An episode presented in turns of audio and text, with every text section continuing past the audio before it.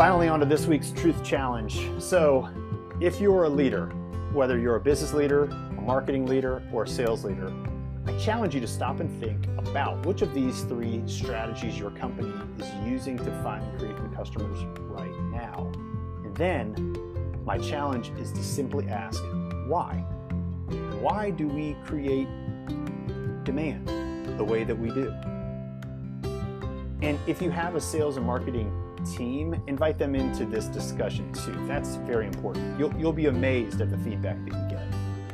I've done this with my teams before, and one of two things typically occurs. Number one, you validate together what strategy you've already chosen, and you're able to sharpen your focus on it. Really cut the fat on any resources that are misallocated.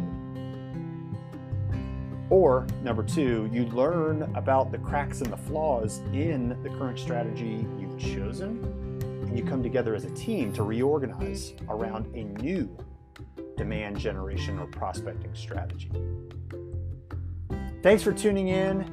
If you've got a little extra time, check out my bonus video that I'll link to in the show notes where I've recorded myself actually kicking off a demand generation strategy that works for either inbound, outbound, or nearbound because we go through the first two steps of any of those processes. Check it out, and thanks again for tuning in. So, to get started, let's talk about demand generation.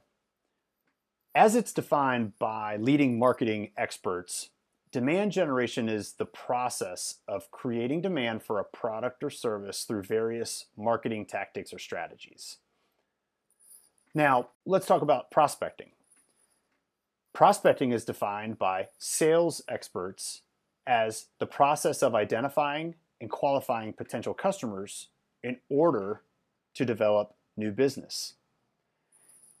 They both involve researching and analyzing data as a way to identify potential new leads and determining whether they are suitable for your product or service, whether it's a good fit or not. So, for marketers and sellers, I'd like to argue that each process is pretty much the same thing. Demand generation for marketers and prospecting for sellers are very, very similar almost indistinguishable. Quick soapbox moment. That's why I'm all in favor of marketing and sales teams becoming one team, by the way.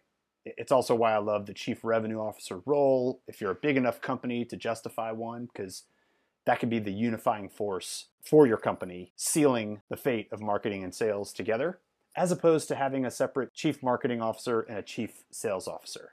It's sort of like Chris Moody of Demandbase recently said in another podcast sales isn't a profession, it's a process. I'd like to even take that a step further, Chris, and say marketing and sales are both processes. In fact, I think they're arbitrarily separated functions that are the result of a strategy that was chosen. Not necessarily two different teams doing different work. I like to think marketing and sales doing the same demand generation and or prospecting work together. So that's why I encourage businesses to create one team and unify them around the same goal. Something like find and create new customers.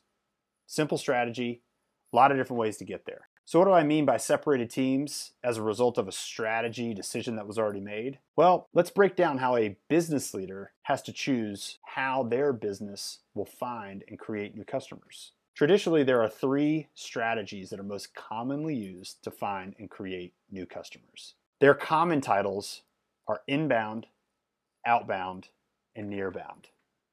So let's quickly define each one.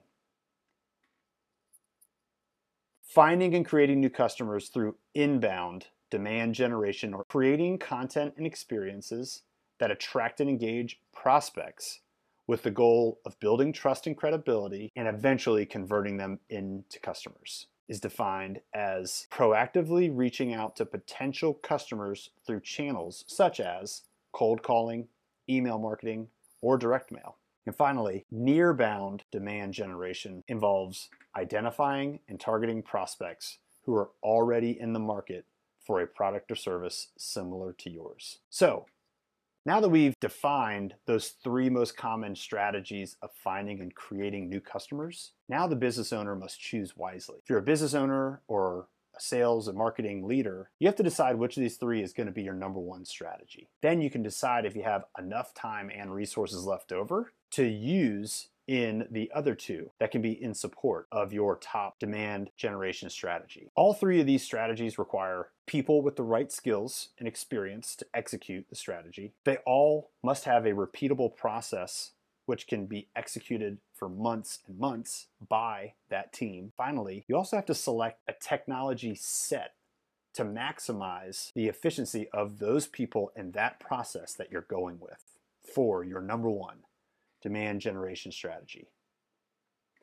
All three strategies have pros and cons. I've listed them here in the show notes to dive in a little bit deeper. So there's no real right or wrong, but knowing that you've got these three strategies at your disposal to find and create new customers from will allow you to focus on the right people, the right process, and the right technology to put together in support of that number one strategy to find and create new customers. Finally, on to this week's Truth Challenge. So, if you're a leader, whether you're a business leader, a marketing leader, or a sales leader, I challenge you to stop and think about which of these three strategies your company is using to find and create new customers right now. And then, my challenge is to simply ask, why? Why do we create demand the way that we do? And if you have a sales and marketing team, invite them into this discussion too. That's very important. You'll, you'll be amazed at the feedback that you get. I've done this with my teams before, and one of two things typically occurs. Number one, you validate together what strategy you've already chosen, and you're able to sharpen your focus on it. Really cut the fat on any resources that are misallocated. Or number two, you learn about the cracks and the flaws in the current strategy chosen, and you come together as a team to reorganize around a new demand generation or prospecting strategy. Thanks for tuning in. If you've got a little extra time, check out my bonus video that I'll link to in the show notes where I've recorded myself actually kicking off a demand generation strategy that works for either inbound, outbound, or nearbound because we go through the first two steps of any of those processes. Check it out, and thanks again for tuning in.